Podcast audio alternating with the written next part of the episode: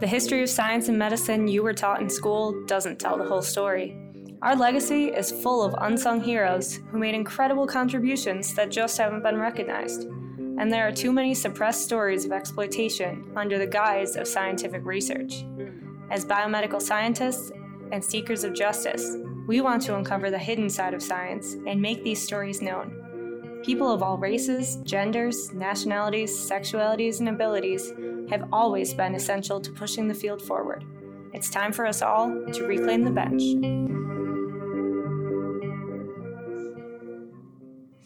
Welcome to Reclaim the Bench. I'm Jamal. I'm Megan. In this episode, episode three, we recorded in Megan's attic because our university's recording studios still have limited access due to COVID, and um, we can't afford our own recording studio at the moment. Yeah, so the audio is a little bad. You're probably going to hear some clanking because my husband was making guacamole in the kitchen downstairs. And I think at one point he comes in to get a drink out of the fridge, and there's a couple airplanes flying over my house. But we did try really hard to improve the quality, and it shouldn't affect your listening too much. Yeah, and he wears house shoes with bells at the end of them. What? I'm just joking. Can you imagine? I keep him on a tight leash. But anyway, we have an amazing engineer, Jay, and he did his best to improve the quality, and he's begging us to get a better quality recording environment. So we really could use your guys' support, or you can donate on our website at reclaim the bench dot com. Um, but also, if you have equipment that might be useful to us, you can just contact us on our website or social media at Reclaim the Bench. Another thing is we have a lot of really exciting stuff coming up the pipeline that we're going to be rolling out soon on our Patreon, which is a subscription website where you're going to get extended content. And we have a ton of interviews coming up. We just completed one like twenty minutes ago that was amazing by a couple of scientists who are on the front line of covid nineteen testing efforts. So there's going to be a lot of cool stuff for you to check out there. So that's another option to support us. So check our social media for more on that coming soon. So with that, let's get into it. Hey everyone, we've had some technical difficulties. We thought that Jamal didn't exist earlier because I was trying to play back our test audio and it literally wasn't picking up his voice at all, so it was really freaky. We weren't sure which of us was the crazy one, but it turns out that I just had my laptop um, microphone on instead of the good microphone. But now exist. I'm here in the flesh. Oh, yeah. With his coffee. Yeah, I'll try not to drink that too much with all that ice. Oh, it's not even Starbucks. I'm so surprised. It, it'll do for now. So. It's not your extra nitro Starbucks, but... Yeah, you gotta ask for the extra nitro, even if they have to remake the whole system. It's the bougiest thing about you. Starbucks gives you that good quality service, you know what I mean? Like, like they make you feel like you're a king when you go there. Yeah. And Tim Hortons is like... They, like, chuck the coffee at you from across the room. Take it, peasant. Yeah, exactly. Like, they don't even say, like, can I help you? They just look mm-hmm. at you like... Mm-hmm. Yeah. uh, I'll take a uh, medium coffee almond. We don't have no almond milk. This ain't no Starbucks. It's Tim Hortons. I really had a guy at Tim Hortons tell me, he's like, yeah, we're we're trifling. I know. Really? He told me, yeah. We go there, we're in the car, in the yeah. drive-thru. We're like, can we get this? Can we get this? Well, we don't have it. We don't have it. We don't have this. Okay, all we got is soup and drinks. Okay, we'll take broccoli cheddar soup. Get to the window. We don't have the broccoli cheddar soup. So we just had two drinks. He's like, I'm sorry. I know we trifling. I'm just going to give you all the drinks for free. That's the quality. He knows. Yeah, he, he knows. He knows. So how's your weekend been going? Uh, it's fine. Just... working on some revisions for a paper and working on my own manuscript. That's about it. What about you? We went to get some apple cider yesterday from a cider farm. I don't know. Yeah? Whatever you call it. They have cider farms? Cider, yeah. Yeah? So, never been to a farm. It's so good. And the cider just tastes so much more fresh because they don't put any preservatives or anything. It's just straight apple. Okay. Mm-hmm. I would like to buy that somewhere. You didn't have to, like, yeah. press it yourself, did you? No. You just went there and picked it up? Yeah. I can do that. After waiting in line for an hour, though. Okay, I can't do that. And I don't want to get my shoes dirty. No, it wasn't like that. It's just it's just a store, like, at the front of their farm. Oh, okay.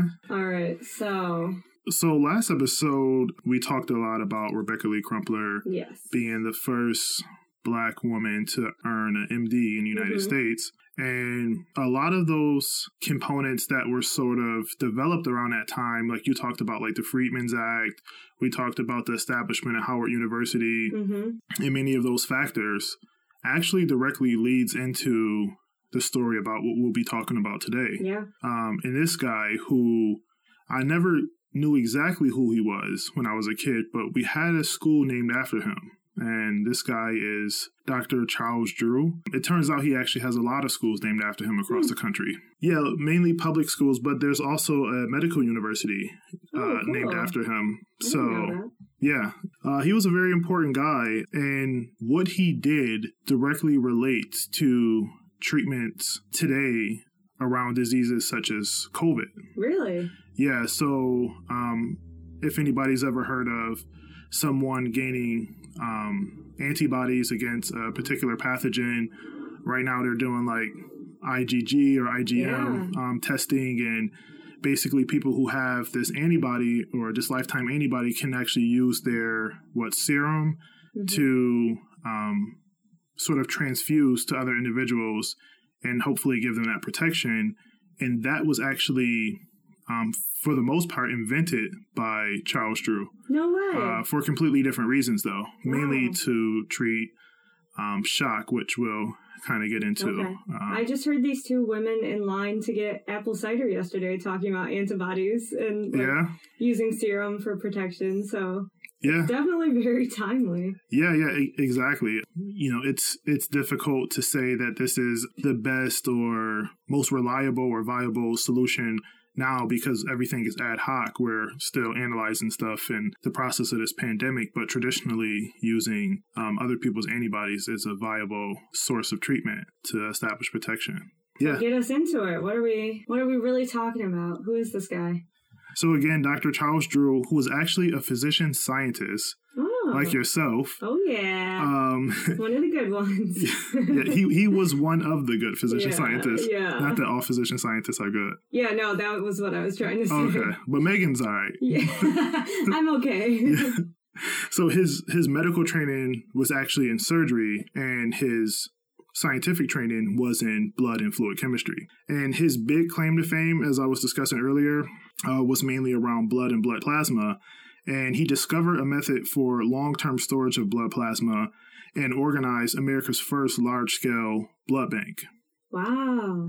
But as we'll see when we get into it, although his work was very important, is very important now and was very important of his time, he always seemed to be reduced to being a Black man in America. And so, sadly, the way he had to navigate throughout his life mm-hmm. wasn't purely on his scientific trajectory, but just being able to find somewhere to practice his science. Yeah. But he was a very successful uh, physician until until he died. So he worked with he worked against the system, or rather, regardless of the system, and was still able to be successful.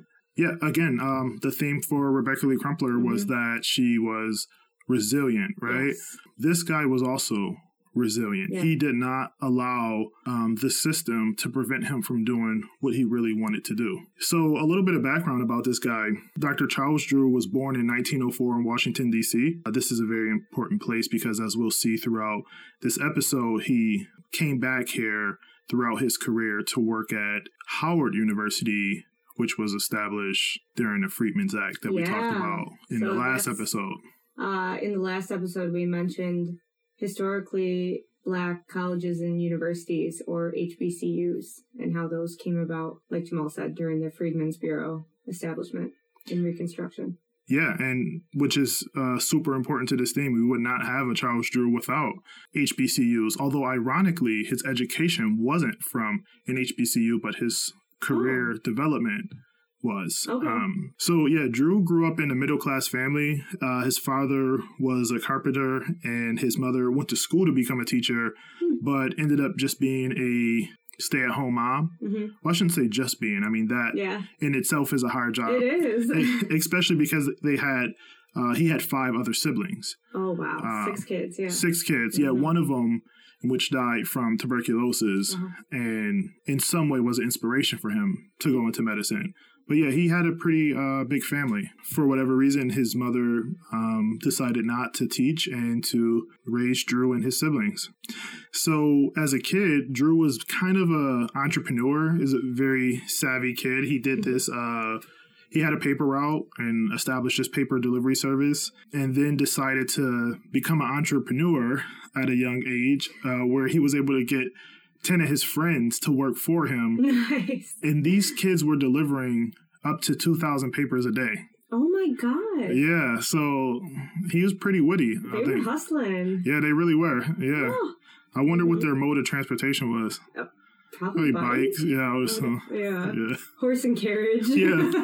Just riding horses, yeah. dropping off the newspaper.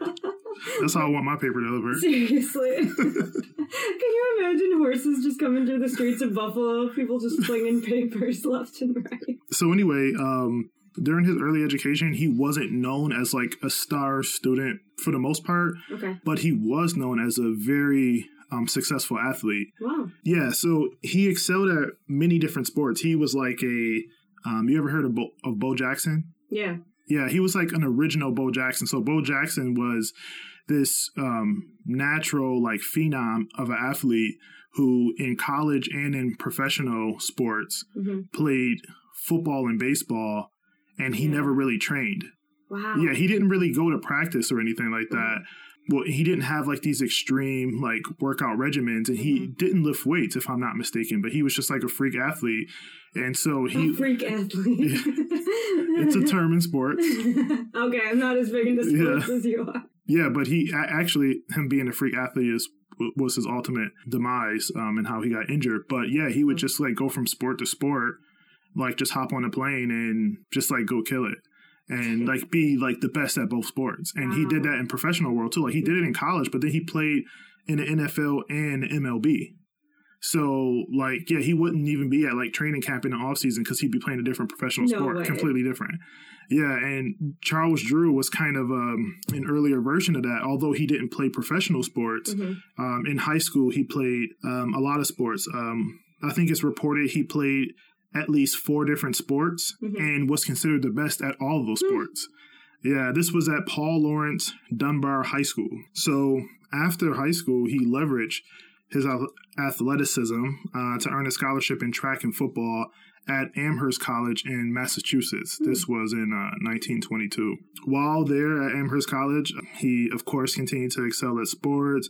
He won a number of athletic awards, including M V P in football. Yet, even though he was considered, you know, the best amongst these sports, he was never given a position of captain. Captain is... You've played sports before, yeah. right? So captain is like, that's the team leader. Yep.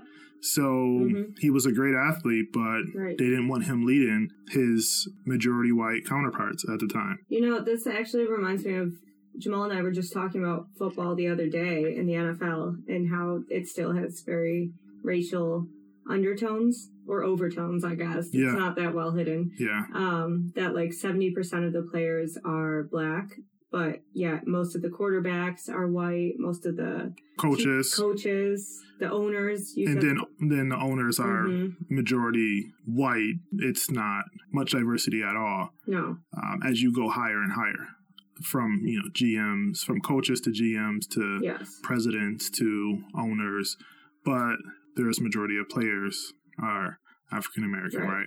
So I'm curious about the captains. I'm trying to look it up right now, but it doesn't look like there's any stats about captains by race. But the leader is usually the quarterback, right? Right. In football, and so yeah, this is uh, just another example of the sort of exploitative behavior in sports, which still continues today, d- despite the fact that it's literally a hundred years later. Yeah, um, the clearly. nineteen twenties to the twenty twenties. So anyway, even though Drew was a became a physician scientist, he was mainly concerned with athletics in school, his early education, and his undergrad education. But upon graduating in nineteen twenty-six, he had inspiration from a biology uh, professor and decided to um, attend medical school. So that's awesome. Yeah, this is very similar to my experience, actually. Yeah. So the only Black professor that's a scientist, maybe even only Black professor, period, definitely that's a scientist that I've met in the three institutions that I've been in, yeah. from college to master's to a PhD, was in my undergrad. Mm-hmm. And I met him my very last semester. He was my professor for, I think it was advanced physiology or something like that. Okay. Uh, his name was Doctor Dubois, and he's from Haiti, and super cool, slick dude. Oh. Yeah. He, he had like the, such a calming accent. Yeah, he had like a small little mini fro oh. and little accent, and he wore these shoes, and he said, okay, okay, many times throughout the lecture, make sure you were woke. And yeah. uh, he was very, very tough. But very smart. But anyway, um, I was double majoring in, in math and in biology, but my interest was more so in math at the time. Yeah. It just came more natural to me, I guess. But he inspired me to want to pursue uh, the biological sciences okay. um, and that aspect of my degree upon graduating. And that's why I applied yeah. to graduate programs to do research oh. because I was considering either going to pharmacy school like I had decided from the beginning or going to graduate school for math. Mm-hmm. So he was a huge inspiration. So this wow. is uh, pretty interesting that Drew also had that kind of uh, inspiration right at the tail end of his um, undergrad career. That's super cool. I hope professors realize how much influence they can have on their students' future career choices, like either for better or for worse. If you encourage your students to pursue a, a career that they might not have considered, that you could see them doing well in, it's crazy how life-changing that can be. Yeah, yeah, definitely. You know, it's it's paying it forward. It's something mm-hmm. that people have done for us that yeah.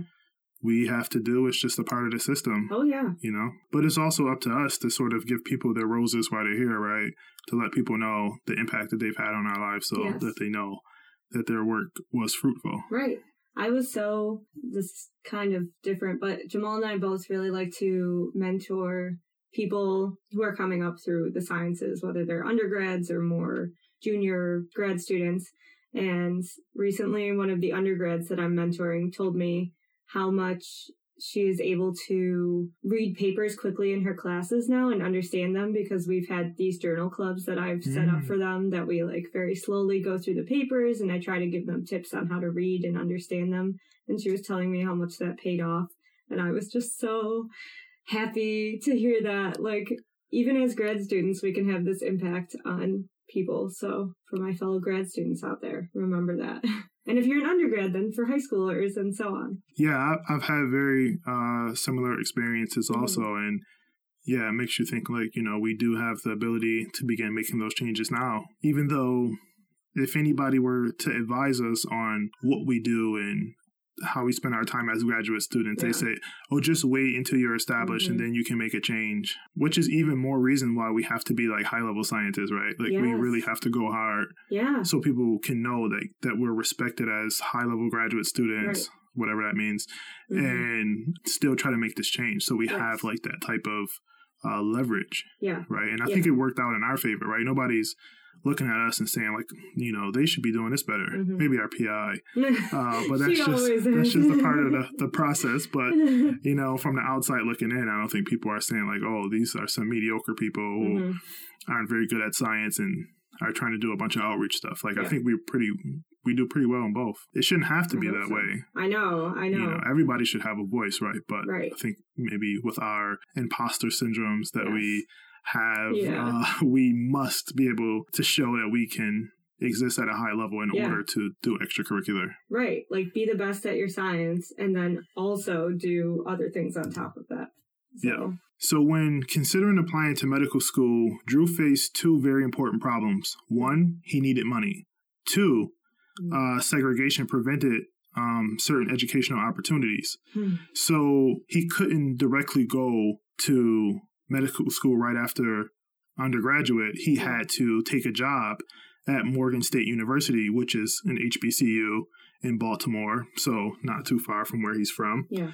Uh, there he taught chemistry and biology and also served as the athletic director and the football coach. Hmm. So still carrying these two parallels of yeah. sports and his, you know, newfound passion right. uh, for science and medicine. But, wow. um, Yeah, I mean, it kind of sucks, right? He had to delay for a couple years yeah. in order to save up money, but, you know, people still have to do that now. Oh, yeah, so I was going to say, that's still a very common problem. Yeah, it's medical school, it's expensive, right? Yeah, the, I was just ranting about this yesterday. So the ratio of debt, how much they owe to the income, how much they're making, is increasing because people have to incur more debt every year, and the income for physicians is decreasing relative to inflation every year. So mm. the investment of going into medical school actually becomes less and less of a good idea every year because it's so expensive to attend. And then coming out of it, our doctors are not paid as much anymore. Mm. Um, so it's actually quite a crisis in this country that eventually, if the debt becomes too high and the relative in- income becomes too low, no one's going to want to go to medical school because it yeah. doesn't make financial sense. Yeah. So we should just lower the debt or eliminate it, not necessarily increase the pay, though. That's, yeah, that's definitely my opinion is yeah. lowering the debt, because then you have more of the people who really want to go into this field. It's not an easy field. Like, if you just want to make money, people always say, just go into business. Like, you don't need to mm. go into so much education. Maybe finance, right? Yeah, yeah. Yeah. I feel like if Sims was presented with this, these yeah. options, he'd be like, mm, the debt to income ratio uh-huh. is too high. I'm trying to ball out of control. I don't want to spend a lot of money to yeah. serve people. Right. Right. Mm-hmm. Yeah. But it was much, it was much different at the time, right? Yes. So. But yeah, now if we decrease the tuition and fees, I think it would be more of the people who truly just want to serve people and work as healers versus trying to get the glory or the money. Yeah, the glory. But yeah, so this problem even, you know, existed at this time. Yeah. And um, I can't imagine how much medical school was at the time, but this guy, you know, must have been eating ramen every day and yeah. saving up all his pennies and in order to make that dream happen, right? Mm-hmm. So once he was ready to apply, he was able to maybe check off one of those problems, right? The money. Yeah. But the second problem, which was segregation and discrimination, was still prevalent. So um, that wasn't as easy of a fix. Yeah. And so he had two options for medical school: Howard University, the H B C U that we've mm-hmm. been talking about, or Harvard University. So ironically, he wasn't accepted into Howard hmm. because of some technicality with some of his humanity electives. Really? Or something like that. Okay. Yeah. So he wasn't accepted to Howard, but he was accepted to Harvard. Wow. However, um, they gave him a deferment. And so he's wow. like, this is some bull. Yeah. Right? He's like, I already spent two years waiting right. uh, for what I really want mm-hmm. to do, saving up money to get here. Yeah. I don't want to wait another year. I mean, what what happens to a, a dream deferred, right? Mm. So, uh-huh. uh, who's who wrote that? Langston Hughes. Yep. Okay. Yep. So, not wanting to prolong this process, Drew then decided to pack up and move to Canada, and so mm. he went to McGill University, which is in Montreal, Quebec, Canada, to Uh, earned his medical degree. That's pretty awesome. It's a good university. It, it's it's a really good university. Yeah, yeah, still now it's a mm-hmm. very good university. And it kind of worked out in his favor because uh, it's super weird to think about, but he, he was still able to play sports in medical school. Cool. That's, I don't know how he had the time. Oh my gosh. Yeah, I mean, yeah, he did a lot actually during yeah. medical school. So yeah, he, he played um, sports. He Um, excelled in athletics. Again, uh, he was a standout athlete, but this time he also was a standout student. Mm-hmm. Um, he was accepted into the Alpha Omega Alpha Medical Honor Society, mm-hmm. which is strictly based on academic achievement. And he also won a scholarship prize in neuroanatomy and won the J. Francis William Prize in Medicine after being the top five students in an exam competition. Oh my gosh. Yeah. So he really, like, he wanted this. Yeah. You know, he, he saved up his money. He left the country, his yeah. comfort zone. Mm-hmm. He went to uh, McGill University, and mm-hmm. it really showed, like, when you really want something, right. things start to come together. I think that's something we're not able to do so much in our education system, maybe, is like focus on what each individual kid is really passionate about yes. and what they're good at. And that's why you get so many of these kids and even college students who are just like, oh, not too interested, and they don't focus on the academics. In his situation, um, he must have been thinking things that I've also thought about. My path is that maybe my setbacks are setups for success. You know, mm. maybe the things that held him back made him more hungry and helped yeah. him realize exactly what he wanted to do. And as right. we'll see in the rest of the story, I mean, he was doing so many different things. Mm-hmm. I mean, I spent a lot of time looking at the chronology of this research because I'm like, no, he couldn't have done this at the same time that he done that he did this. It doesn't even make sense, right? But he did, right? And I think we're kind of coming into that soon, actually. Awesome. I'm so excited to hear about it. Yeah, so he uh, finished in nineteen thirty-three. He got his M D and a master's in surgery and was second in his class. Good for him. Very, very highly um, accomplished. Mm-hmm. So after graduating, he completed his residency in pathology and internal medicine at the Royal Victoria and Montreal General Hospitals, uh, respectively. And at this time that he was doing this residency, his spark for transfusion medicine was born. And he worked under a visiting scholar in bacteriology named John Beto. I think he was from the U K, mm-hmm. and just so happened to be in Canada at the same time that Drew was there. Okay. And so they worked together on um, treating shock with fluid replacement. I don't know if you have any insight into that. Yeah, there's different kinds of shock. So it's not just someone being shocked, like surprised or amazed. So shock is basically not enough blood getting to your entire body. So it can come from hemorrhage, like an extreme loss of blood, fluid loss like dehydration, some sort of disorder of the heart leading to heart failure. You've probably heard of anaphylactic shock when someone has a really severe allergic reaction. Yep. That causes extreme dilation of the blood vessels, which leads to loss of, like, basically the fluid is going into your surrounding tissues. That's why people get all puffy yeah. instead of going through the vasculature of the body. Sepsis is when you have an overload of bacteria or other pathogens in the body that basically overwhelms your system to fight infection. So all of these things can cause shock, which leads to failure of organs throughout the body. It's similar to what we talked about two episodes ago, ischemia, when there's not enough blood flow, but that's to a um, isolated area. Shock is like throughout the body, you're not getting enough blood flow. So basically all of your organs can shut down.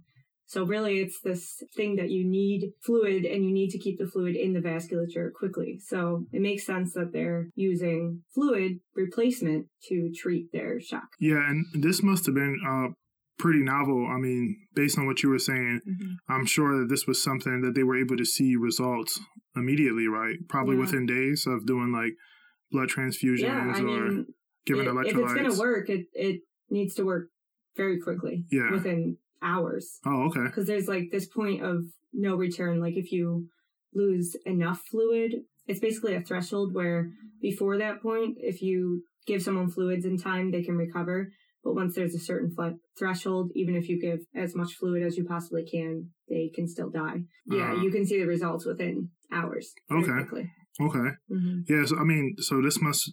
have been a pretty rewarding feeling, especially if yeah. these guys were sort of stumbling upon this or researching mm-hmm. it and seeing what can be done. Yeah. So, which is primarily why Drew wanted to continue to study this throughout his mm-hmm. career. So I think a major place for him to continue this work was to come back to the U S Okay. and to work in transfusion therapy at the Mayo Clinic. Hmm. Um, however, you know, he got his degree in Canada and he, you know, maybe he thought when he came back that it would be more opportunities, yeah. but it still wasn't. It was very segregated, Man. and yeah, blacks. The Mayo Clinic is in Minnesota. Like, it's not in the South. Yeah, well, I mean, I, I, the North, we don't have our hands clean. No, we don't. Up, up here. Um, For sure. Yeah, de- definitely. Mm-hmm. Yeah, so he had very limited opportunity. Blacks were still barred from working in medicine at many different places, and mm-hmm. so actually he ended up taking a job at Howard University, oh. right? So this was his first sort of experience um, with Howard because, again, he didn't get accepted for medical school, yeah. but he went back home and worked at Howard Uh, while there, he taught pathology and surgery before eventually in nineteen thirty-six, so a few years later, after having his medical degree, he became chief surgical resident at Freedmen's Hospital. Oh, wow, yeah. This really does tie back in. It ties back in. Actually, correction, so it was a few years after his medical degree, but one year after completing residency. So within one year okay. of him working at Freedmen's Hospital, he became tre- chief surgical resident. Wow. Um, I get, he must have done like one year in pathology and one year okay. in internal medicine, and then decided to come to the States and work in transfusion therapy, didn't work out, and then worked at Howard, but then also was a resident at Howard. Okay. So this is where we're getting into those things where I really had to dive deep yeah. in the literature to make sure that several sources were reporting the same things. Okay. These are pretty reputable sources. Yeah. And it turns out that, yeah, he was just kind of everywhere he went from here on out, he was like double dipping. He was, you know, he was establishing his professional career yeah. and still training. Wow. So, yeah, he was a chief surgical resident and a mm-hmm. professor um, at this time. And in nineteen thirty-eight, he began his doctorate at Columbia University. Hmm. So, I mean, he's already pretty well-established guy, right? A couple of different yeah. residencies, chief surgical resident and professor at Howard, but he decided to continue his education. So, wow, this guy's just hungry for knowledge. Yeah, he, I love it. He is, yeah. He's not letting anything get in his way. Yeah. In Columbia, my Ivy League school, super prestigious university, is, is a pretty nice feather in his cap as it is, mm-hmm. but then he earned a fellowship from Rockefeller University, which is also in Manhattan, right? Mm-hmm. Oh, R P I trained there. Yeah, that's right. That's right. So during this time, he worked under this surgeon named Alan Whipple. Oh, I think I've heard of him. Really? Yeah, there's like the Whipple procedure. It's this like, it's known to be one of the most difficult surgical procedures. Really? I think it's like removing part of the pancreas. Yeah, Let, let's look that up live. Yeah. I remember them talking about it on Grey's Anatomy, too, because they all wanted to perform the... I was going to ask you, was it on Grey's Anatomy? Yeah. But I didn't want to seem like such a novice. Okay. Yeah. Oh, okay. Let me say this word. The Whipple procedure, in parentheses, pancreatico-duodenectomy, is an operation to remove the head of the pancreas, the first part of the small intestine, the gallbladder, and the bile duct. And I think it takes like twelve hours. Oh, my God. It's like one of the most difficult procedures. Because that area of the gut, there's just like so many structures kind of packed together in a very small area. And you mm. have to be really careful because, well, usually it's because people have cancer in that area. So oh. you don't want to spread the cancer. So you have to be really careful about not disturbing the tumor, but also keeping as much of the organs intact as you can and then reconnecting them. Wow, that's that's pretty interesting. Yeah. Yeah, thanks for looking it up live. If we can't edit out that noise that sounded like a stampede, uh, Megan types at like two hundred fifty words per minute or something ridiculous, and that was just her typing when I uh, said uh, uh, we should look it up. So I guess this guy, Alan Whipple, is pretty famous, huh? Yeah, I guess so. Um, however, um, in an effort to block exposure of hands-on training with patients, because Drew was an African-American, right? He was assigned to work under another physician named John Scudder to assist him in developing a blood bank. Are you kidding? Like, this guy is training in surgery, and he's like, no, you can't have hands-on exposure to patients. Yeah, I mean, black. Remember, he got his master's in surgery, whatever that means, like, simultaneously when he got his medical degree, like, that was going to be his specialty. Oh, my And God. They assigned him to do um, what they thought, maybe they thought it was, like, menial work or something, but yeah.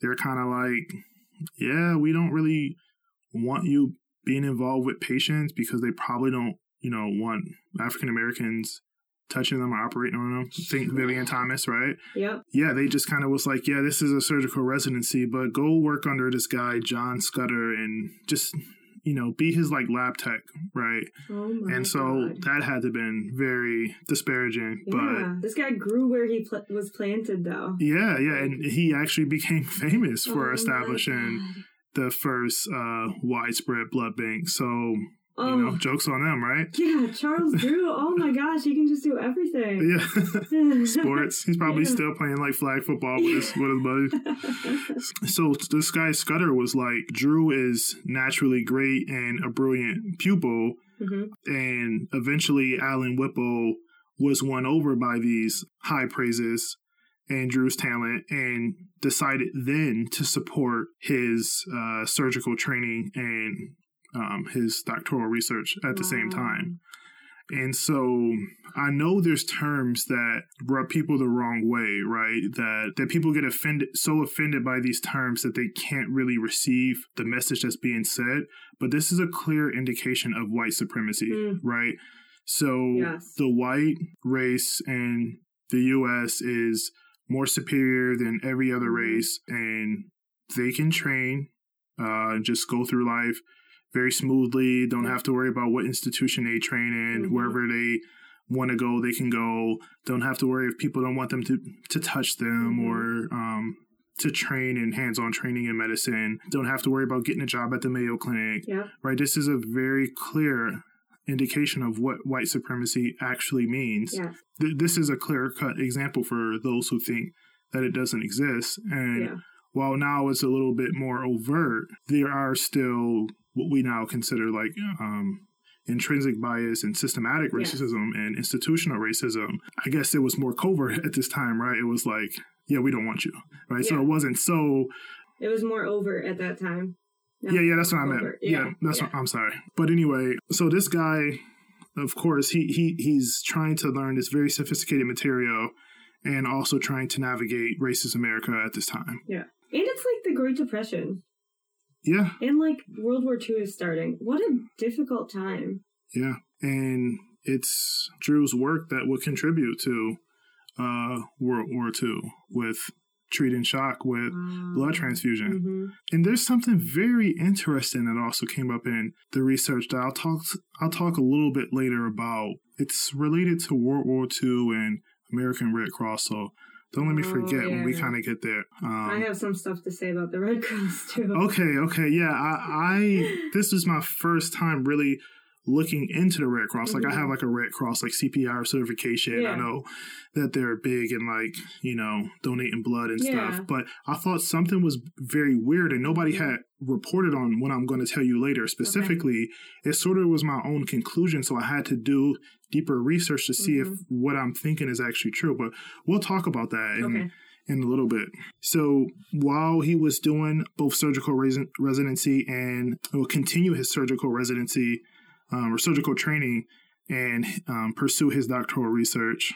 So as a part of um, this doctoral research, Drew focused on treating shock, again, with uh, fluid balance and blood transfusions, but also on innovating methods for long-term storage of blood, which hadn't really been developed at the time. Okay, yeah. So it seems like at that time, they knew that transfusion of blood was an option and it was a viable way to treat shock. But as soon as you remove blood from someone's body, you have... Um, components of the blood that cause it to coagulate and stick together. No one had figured out how to separate the different components of blood. So they could only use the entire blood, which contains the um, red blood cells, the white blood cells, the platelets, which are the little components that help heal wounds, all of that all together. And even that could only be stored for one week. So, mm. of course, if you can only have it for one week, it's very dependent on when someone donated the blood, and yeah. so they the didn't hospitals. have Amazon Prime at the yeah. time, so they couldn't could just order your blood off Amazon. Yeah, they couldn't ship blood probably. Yeah, so that yeah. Mm-hmm. So one week. So what what's the difference uh, in storage time for something like plasma? So like a month and a half. So maybe six times as long. So plasma, it makes up the majority of your blood. It's actually the liquid component of it. So it's this clearish, yellowish liquid that has the proteins and the electrolytes, so like the stuff that's in Gatorade, yeah. and it is the liquid component that carries all of the blood cells throughout the mm. body. So if what you really need is fluid replacement, plasma can be used to treat the shock. The advantage of using plasma over whole blood is that it keeps longer without refrigeration. When it's like shaken up during transport, it won't deteriorate because it's really just the fluid component. It doesn't have all these cell mixtures that can get disturbed. It can be used with any blood type, so plasma can be used with anyone of any blood type. It's much less likely to transmit diseases, and it can be injected through the veins, the muscles, the skin. Um, so it doesn't have, you don't have to put in like a central line or anything like that uh, okay. in large doses. So these are all good reasons that you would want to use only plasma, but they didn't have a, a method at that time to separate the plasma from the rest of the blood. Yeah, and, and that's what he essentially did in his thesis work, in his doctoral thesis, was the first component was separating plasma from erythrocytes, which is red blood cells, mm-hmm. right? Yeah. And providing a solution for uh, long-term storage. So in nineteen forty is when he defended this uh, thesis, and it was titled Bank Blood, a Study in Blood Preservation. And he became the first African-American to earn a medical doctorate from Columbia University. Oh, wow. We have another first medical yeah. doctorate. Awesome. Yeah. So this guy is official in nineteen forty as a physician scientist. Nice. But unlike the traditional physician scientist mm-hmm. route, this guy has already established himself in his career. Yeah. Right? So he's born in nineteen oh four. By nineteen forty, he's thirty-six. Mm-hmm. He completed, uh, of course, his undergraduate degree. He completed his medical degree, a master's in surgery. He completed his doctorate mm-hmm. from Columbia University. He completed uh, two residencies in Canada. He was a chief resident in Howard, and he completed a surgical residency at New York Presbyterian Hospital.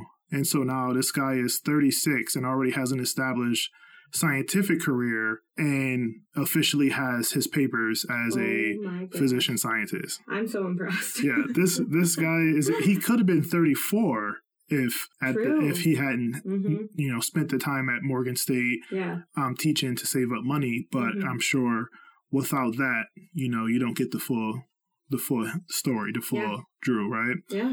So moving forward in his career, his key findings at Columbia University, which identified, you know, these complex procedures and standards for collecting, processing, and storing blood, helped him get an appointment to head the Blood for Britain project, or B F B, which was an effort to transport desperately needed blood and plasma to Great Britain, Um, which at the time was under attack by Germany. Again, at this time, there was no national blood bank, so Drew used his expertise uh, to innovate long-term storage solutions and to also reduce the contamination of plasma. So the process that Drew and his team developed at the Blood for Britain project was, again, they separated plasma from uh, red blood cells, and then using centrifugation, which is a process where they spin the blood down to separate those different components that uh, Megan talked about earlier, where they separate the, I guess you would say, the particles from the liquid. So after separating the plasma from red blood cells using uh, centrifugation, um, the plasma was then pulled from a collection of eight bottles using an anti-contamination technique under strict air and ultraviolet lighting conditions. Hmm. And then samples were cultured for bacteria, so to see wow. if those samples uh, were contaminated, okay. which was another very important innovation. Yeah. Um, again, remember he worked under the visiting scholar, mm-hmm. uh, Doctor Beto, when he was in Canada, who was a bacteriologist. So okay. maybe that training had something to do yeah. with this effort that he had at the Blood for Britain project. He was oh. very diligent in his effort into not only getting a long-term storage solution out, but also making sure that the soldiers that was receiving his blood wouldn't get any sort of bacterial infection or oh. harm from contamination or anything like, like he that. He was really thinking of everything at this point. He's like, you're going to make me make a blood bank? I'm going to make it the best blood bank you've ever seen. Yeah. The best plasma I can possibly ship out. Yeah, I mean, he really served his country from... Yeah. Um... the biomedical science um, perspective, and You know, it may seem like he had like this sort of long uh, journey, but it all really intertwined into a very important effort, which mm-hmm. they think might have helped more than fifteen thousand people um, wow. and within five months. And oh it said that they shipped fifty-five hundred liters of plasma during his time.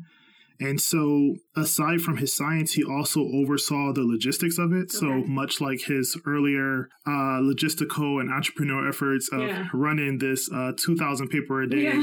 uh, newspaper route, he also designed blood mobiles, uh, which is basically buses that collected and stored blood from donors, and then created this centralized blood donating satellite sites. That's amazing. Yeah, so this guy was like pretty innovative too. Yeah. So he used like from those early experiences of organizing and yeah. logistics to his science from a pure science perspective mm-hmm. and his medical science perspective. And he put that together. And again, the result was uh, saving over fifteen thousand lives within um, half a year. This model actually became so robust that the American Red Cross adopted it and eventually named Drew the director of their very first blood bank in nineteen forty-one. So, ironically, though, the Red Cross excluded African Americans from donating blood, um, making Drew himself ineligible to participate in the very program oh he established. God. What? Yeah. Why? I mean, they thought that blood from blacks were sort of intrinsically, like, contaminated. And this guy was, like, of high integrity, and right. he told him, like, hey, this has no scientific basis. Yeah. And so, I mean, that policy was later modified to accept donations from blacks. However, um, the institution upheld race, racial segregation of blood. So they took blood from blacks, but it was only yeah. able to be given to blacks. Okay. So that was the modification of these rules that they had. And, again, Drew openly criticized them as unscientific and insulting to African Americans. Yeah. Yeah, like you said, the irony of that being the program that he established under his intellect and foresight, and yet they still consider the group of people that he's a part of to be so inferior that they can't even take their blood to save people who are dying. So, again, every time, it's like peaks and valleys here. It's mm-hmm. every time this guy makes a contribution or he takes one step forward, you know, the underlying theme of race sort of holds him back. Yeah. I mean, specifically, he said, this was a bad mistake for three reasons. First, no official department of the federal government should willfully humiliate its citizens. Mm. Two, there is no scientific basis for this order. And three, they really needed the blood. Yeah. So with that, he left the Red Cross, actually, and after only a year, after bringing his innovative techniques yeah.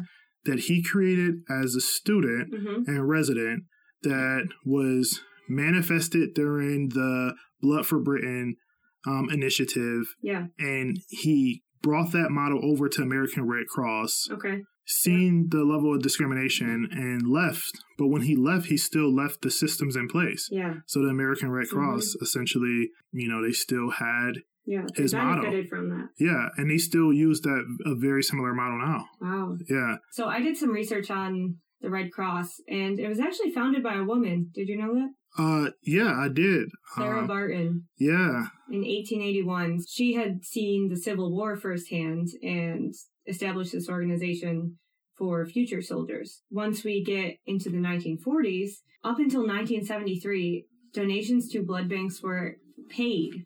They weren't on a volunteer basis. Now that's illegal because it can be considered a form of coercion. Oh. Um, but at that time it was paid.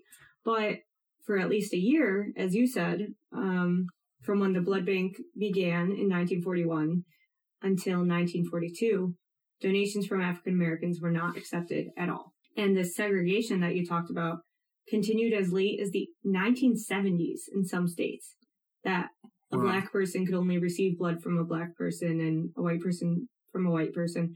I don't know about, like, Latino or Asian people. I don't know if the, what category they fell under. But the Red Cross justified this segregation as democratic because they assumed the will of the majority called for segregated blood. So they were like, oh, it's a democracy because we think this is what the will of the majority thinks. What? Yeah. That's literally the opposite of a democracy. Literally the opposite. You're deciding what the will of the majority is. Yeah.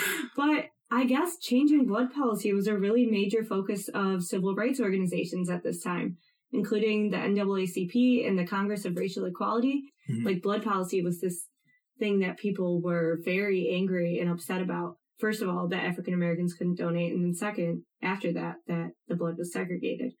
And Black activists compared this policy to the Aryan-only policy of Nazi Germany. They called this barbarian Hitlerism.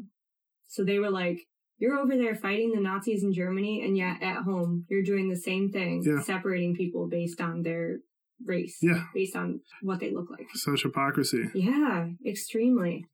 And so the most prominent way that people protested during this time was by not donating blood. Unfortunately, because it was segregated blood and a Black person could only receive blood that was donated by a Black person, like, it hurt Black people who would have needed yeah. blood because other others were protesting by not giving blood, mm. which is, it makes sense as a protest, but yeah. it's so hard because then it did hurt that group as well. There were some interesting poems that I found about this during the nineteen forties as well. So this is a poem I'm directly quoting from this poem in the African-American newspaper, the Cleveland Call and Post. The cross of red that burned so bright in fire, storm, and flood is now the crooked Nazi sign that spurns a Negro blood. So there were a lot of direct comparisons to Nazi policy at the time, and it's justified. Yeah. It's totally justified. And another from a local high school student. Had I wealth, I'd burn it all, not one cent for the Red Cross call. Our money is good, our blood is bad, but still that shouldn't make us mad. Are they afraid they'll all turn black? Is that why our blood they lack? Their skins are white as snow. It's well. Their souls are tarnished, black as hell. Mm. So I just wow. thought it was striking because I've never heard of this history of blood donation, that it was segregated. But this was like a really important issue to um, Black activists of the time. Yeah, you you know what's so um, ironic about what you're saying, too, it's a, it's a little unrelated to this, but the hypocrisy between the U S at the time and Nazi Germany. Yeah. Actually, so we know that there's this whistleblower recently yes. um, at a Georgia facility for ICE mm-hmm. that stated that there have been forced sterilizations and forced uh, hysterectomies yes. on women that have been detained, mm-hmm. immigrant women that have been detained at ICE. Well, looking into the history of it and looking at the laws of forced sterilization programs in the United States that was adopted by thirty-two states, the major undertone was this idea of eugenics, which is the science that Hitler used in Nazi yeah. Germany to try to eliminate Jewish people. Mm-hmm. What's interesting and both disgusting is that out of the thirty-two states, with Virginia being the first, but California being the most prominent in forcibly sterilizing individuals who were feeble-minded, quote-unquote, or uh, people of color, or people that, for whatever reason, they thought should be eliminated from society, that was most prominently done in the state of California. And so the majority, I think at least one-third of the sixty thousand people between the early nineteen hundreds and nineteen seventies mm-hmm. came from a sort of handbook on eugenics okay. that was adopted by people affiliated with institutions such as Stanford. Wow. And they actually gave that book to Nazi Germany as a platform for their, their eugenics program and no what they were doing way. in the U S. So, yeah, they were the pioneers in the U S, specifically in California, because they did it best, right? Um, they wrote the book on it. And they gave that book away to Germany and said, this is how you should design your eugenics program that you're going to be rolling out. I did not know that. Yeah. My mouth is hanging open. Yeah. So we're going to cover eugenics in the future, probably very soon, because. Yeah. Eugenics and forced sterilization yeah. and um, how that mm-hmm. largely targeted people of color and indigenous people, and how it still how it still exists in society today. Today. Yeah. Like September twenty twenty. Mm-hmm. We're still dealing with this. Yeah. So that was my aside for mm-hmm. kind of what you're talking about now with the tone of these poems and yeah. how um, Blacks in America felt at the time. Mm-hmm. So when I did research, I didn't I didn't find much of the research that, that you looked at, okay. because I guess I wasn't looking in that direction. Yeah. But I was just looking at like how the American Red Cross is conducted today. And okay. there was even um, Good Morning America covered it recently, and how Doctor Drew, you know, innovated many of these techniques that are being used now, and how it relates to COVID nineteen mm-hmm. and so on and so forth. And so it's clear that the American Red Cross still uses protocols designed uh, by Drew for the collection um, and transfusion of plasma. However, it's ironic that when I looked on the website in the mm-hmm. About Us section and in the Full History section, which yeah. is the extended version of the About Us, Doctor Drew's name is not mentioned even once. What? Right? Yeah. And they talk about his program.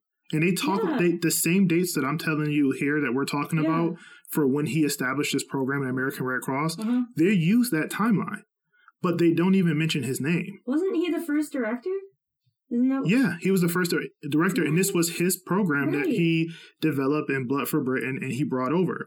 Additionally, there are no photos of Drew or any other people of color in the historical piece that was written, just white children and uh, nurses. So what? When you go to the About Us page, you see what we're talking about today, mm-hmm. just without Drew's name on it. And then when you look at the Full History, it's a more extended version of how they developed these programs and how it evolved over time. Okay. They again don't mention Drew's name.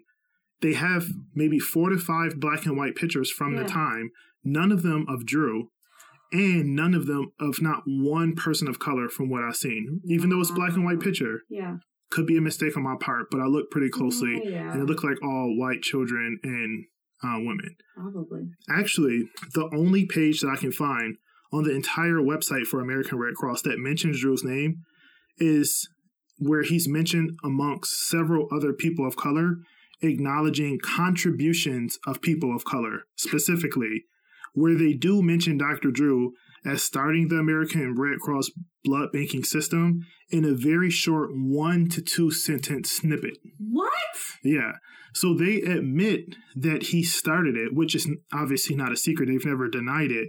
But he's only mentioned as a person of contributions of people of color. So they're still segregated. Yeah. Literally, even the way they write their history is segregated. It, exactly. So... not as the founder of this right. or the the, the first founder or, of modern. Yeah, you know, he doesn't he doesn't get that no. title. He well, well he does kind of get the title of the father of blood banking, but according to the American Red Cross, he's just a, a footnote in African American contributions mm-hmm. specifically. Not saying that he built the whole damn system. You know, he designed the whole system. Yeah. This is his life's work at the time. Wow. Yeah, I sort of stumbled upon that serendipitously. Yeah. Um, I was just looking to see, like, if they were still using certain protocols and things like that. And then I just found it very peculiar that I couldn't find anything mentioned about him, about Charles Drew, except when talking about other African Americans. And you get, right. like, a one... to two sentence snippet. I just well, wanted to that say that. That isn't just ironically poetic. I don't know what is. Yeah, seriously. Even in his death and legacy, yep. it's his contributions are still reduced and mm-hmm. tarnished in a way, in some kind of sick, discriminatory way, um, just overlooking his contributions. So when he left Red Cross in nineteen forty-two, he returned to Howard University hmm. uh, because, again, what's the theme here? Great contributions, yeah. racial discrimination, go back to H B C U, yeah. specifically Howard, mm-hmm. right? So at Howard, he was the chief surgeon at Freedmen's Hospital, and he worked there in this capacity until nineteen fifty. Mm-hmm. And while there, his core mission was to make the surgery program as rigorous as anywhere else in the country, hmm. right? Remember, yeah. he trained in Canada. He trained at yeah. in Columbia, New York Presbyterian Hospital. So he wanted to make Howard like a premier surgical program and to prepare African-American physicians for comp- competitive uh, surgical positions. That's awesome. So in addition, he used his platform as a popular surgeon to dispel myths and break racial barriers that prevented blacks from practicing medicine Um, that was coming up behind him so mm-hmm. that they didn't have sort of the same this this zigzag approach to trying oh, to yeah. accomplish something that yeah. one is passionate mm-hmm. about. Yeah, I mean, that was his overall goal in that part of his career, was to make Howard very competitive yeah. and to um, dispel myths that were holding Black physicians back. And so to kind of like streamline their path, maybe? Yeah. Medicine? Yeah, just show that, hey, like, yeah. you know, these individuals are not inferior to yeah. their white counterparts, and they're just as good. And this Howard program, which is H B C U, is also just as good as a surgical yeah. program. So he sort of used his leverage um, there to do that. While there, he became the first African-American examiner for the American Board of Surgery. And in nineteen forty-six, he became a fellow of the International College of Surgeons. Again, does this guy sleep? So you don't know how this story ends, do you? No. Oh, no. Does this guy sleep is ultimately the theme around his death. Oh, no. Yeah, so I guess it's no time like the present to talk about it. So to recap, this guy is a go-getter, to say yeah. the least, right?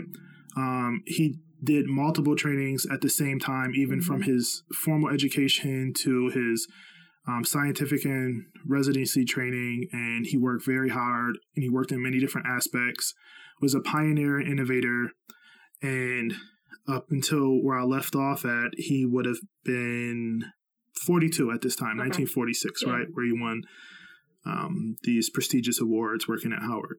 But on March thirty-first, nineteen fifty, it said that Drew performed surgery, lectured a class, went home and had dinner with his family, returned back to the hospital to do rounds around midnight, all before heading on the road to attend a medical conference at Tuskegee University. Oh my gosh.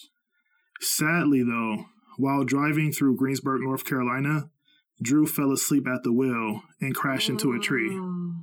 And his injuries were so bad that he soon died on that same day oh.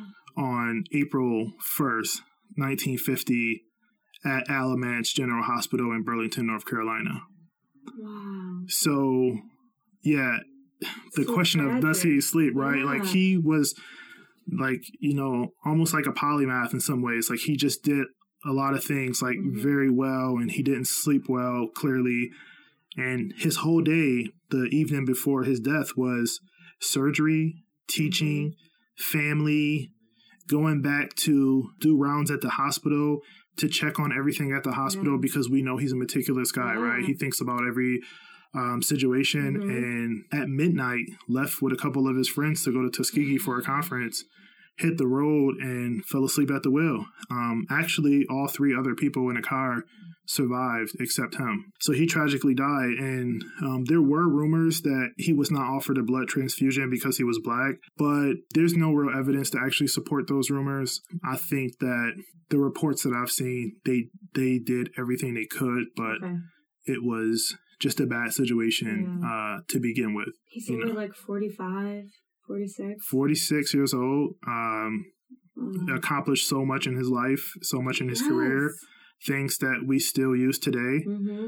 And um, he died doing what he did best, you know, just working super hard. Jamal, um, that reminds me way too much of you.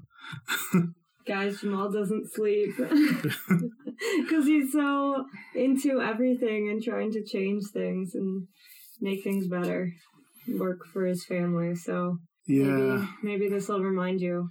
I can definitely see some aspects of his life. I mean, if I can accomplish yeah. even even a slither of what he's done, yeah, I think I would be successful. But like yeah. his early inspiration from his biology professor yeah. to dealing with navigating racial discrimination mm-hmm. and having to save up money for his education and things like that, I can definitely see some parallels, and just him having his foot in so many different areas, and that ultimately being what led to um, this sleep deprivation and yeah. this crash. I can definitely mm-hmm. see that. Yeah, I mean, right now, what we're graduate students. Uh, we're running this podcast. We help co-found an organization at our institution to um, work for the betterment of graduate students within a medical school. Mm-hmm. I'm the president of a science policy uh, nonprofit, and I have a pretty big family yeah. that I take care of. Yeah. And so I can definitely see some uh, of those aspects, I guess. Mm-hmm. So P S A to Jamal and everyone, don't overwork yourselves. Find times to relax and sleep if you can. Yeah. But it, it's also a, it, it's a, I also take much pride in just having so many things to keep me busy and that I love to do. So yeah. That's why I don't usually take advice I know. like that. And even as a neuroscientist, knowing the mm-hmm. impact of sleep on the aging process and yeah. longevity and overall cognition, weight gain, and right. all those things, I, you know, I still know. abandon that for the sake of just uh, seeking out things I want to do. But anyway, la- lastly, I'll say uh, what I'll say about Drew is, um, you know, we've discussed his great contributions. Uh, according to Wikipedia, uh, there are ten medical and higher education institutions, programs named after Drew, and seventeen K through twelve schools uh, named after him, including one in Buffalo, New York. So he has a little bit of recognition, but definitely not as much as he should. Just to end, we usually like to talk about something that's relevant to the present day as well, how this story ties in. And so one correlation that I was thinking about when I looked at this history of the Red Cross's discriminatory blood policies was how blood donation continues to be discriminatory today. Hmm. Do you know what I'm referring to? No. So there's a group of people who cannot donate blood, and that is men who have sex with men. Really? Mm-hmm. So today. Today, in twenty twenty. So I'll tell you a little bit about the history. Beginning in nineteen eighty-five, after the AIDS crisis um, came to the forefront, and people started to realize that it was mainly, at that time, it was mainly men who had sex with men who were coming down with H I V infection first. So they thought it was like the gay man's disease. Mm-hmm. Like that's what it used to be thought of. Yeah. So in nineteen eighty-five, the Red Cross instituted this lifetime ban on men who had ever had sex with another man, regardless of how they identified their own sexuality. Throughout their entire lifetime, they could never donate blood. And that um, lasted until twenty fifteen. What? E- yeah, until twenty fifteen. Even though we know, we had known for a very long time that anyone can get I- H I V. It's not just men who have sex with men or M S M. It's not just M S M. Anyone can have H I V. And the they do testing of every blood sample for H I V. So it's kind of weird that they would have this lifetime ban. Then in twenty fifteen, looking at the most recent research, they decided, okay, we'll do a twelve-month ban. So definitely very much cut down, but if a man had any um, sexual contact with another man in the past twelve months, he could not donate blood. So, I mean, an entire year. Like, one of the articles I read was this man who's married, who's been married to his husband for twenty years. And he's like, I could never donate blood unless I chose to be celibate for a year. He's in a committed monogamous mm. relationship. And even that, he's excluded from donating blood. And then it was just in April twenty twenty, in response to shortages caused by coronavirus, that they cut that down to three months. If you had any contact in the past three months with another man, you couldn't donate. But still, it doesn't make any sense, because even though this group is, in general, is at a higher risk for H I V transmission, that doesn't look at the individual person's behavior. Like, mm-hmm. someone who has a lot of partners is inherently at higher risk than someone who has fewer, regardless of the gender of the person that they are with. Yeah. And that is not like a question that's asked. And also transgender people who were assigned male at birth and now identify as women can donate if they've had sex with men, while people who were assigned female at birth and now identify as a man cannot. So it all just seems like very arbitrary. Yeah. And like.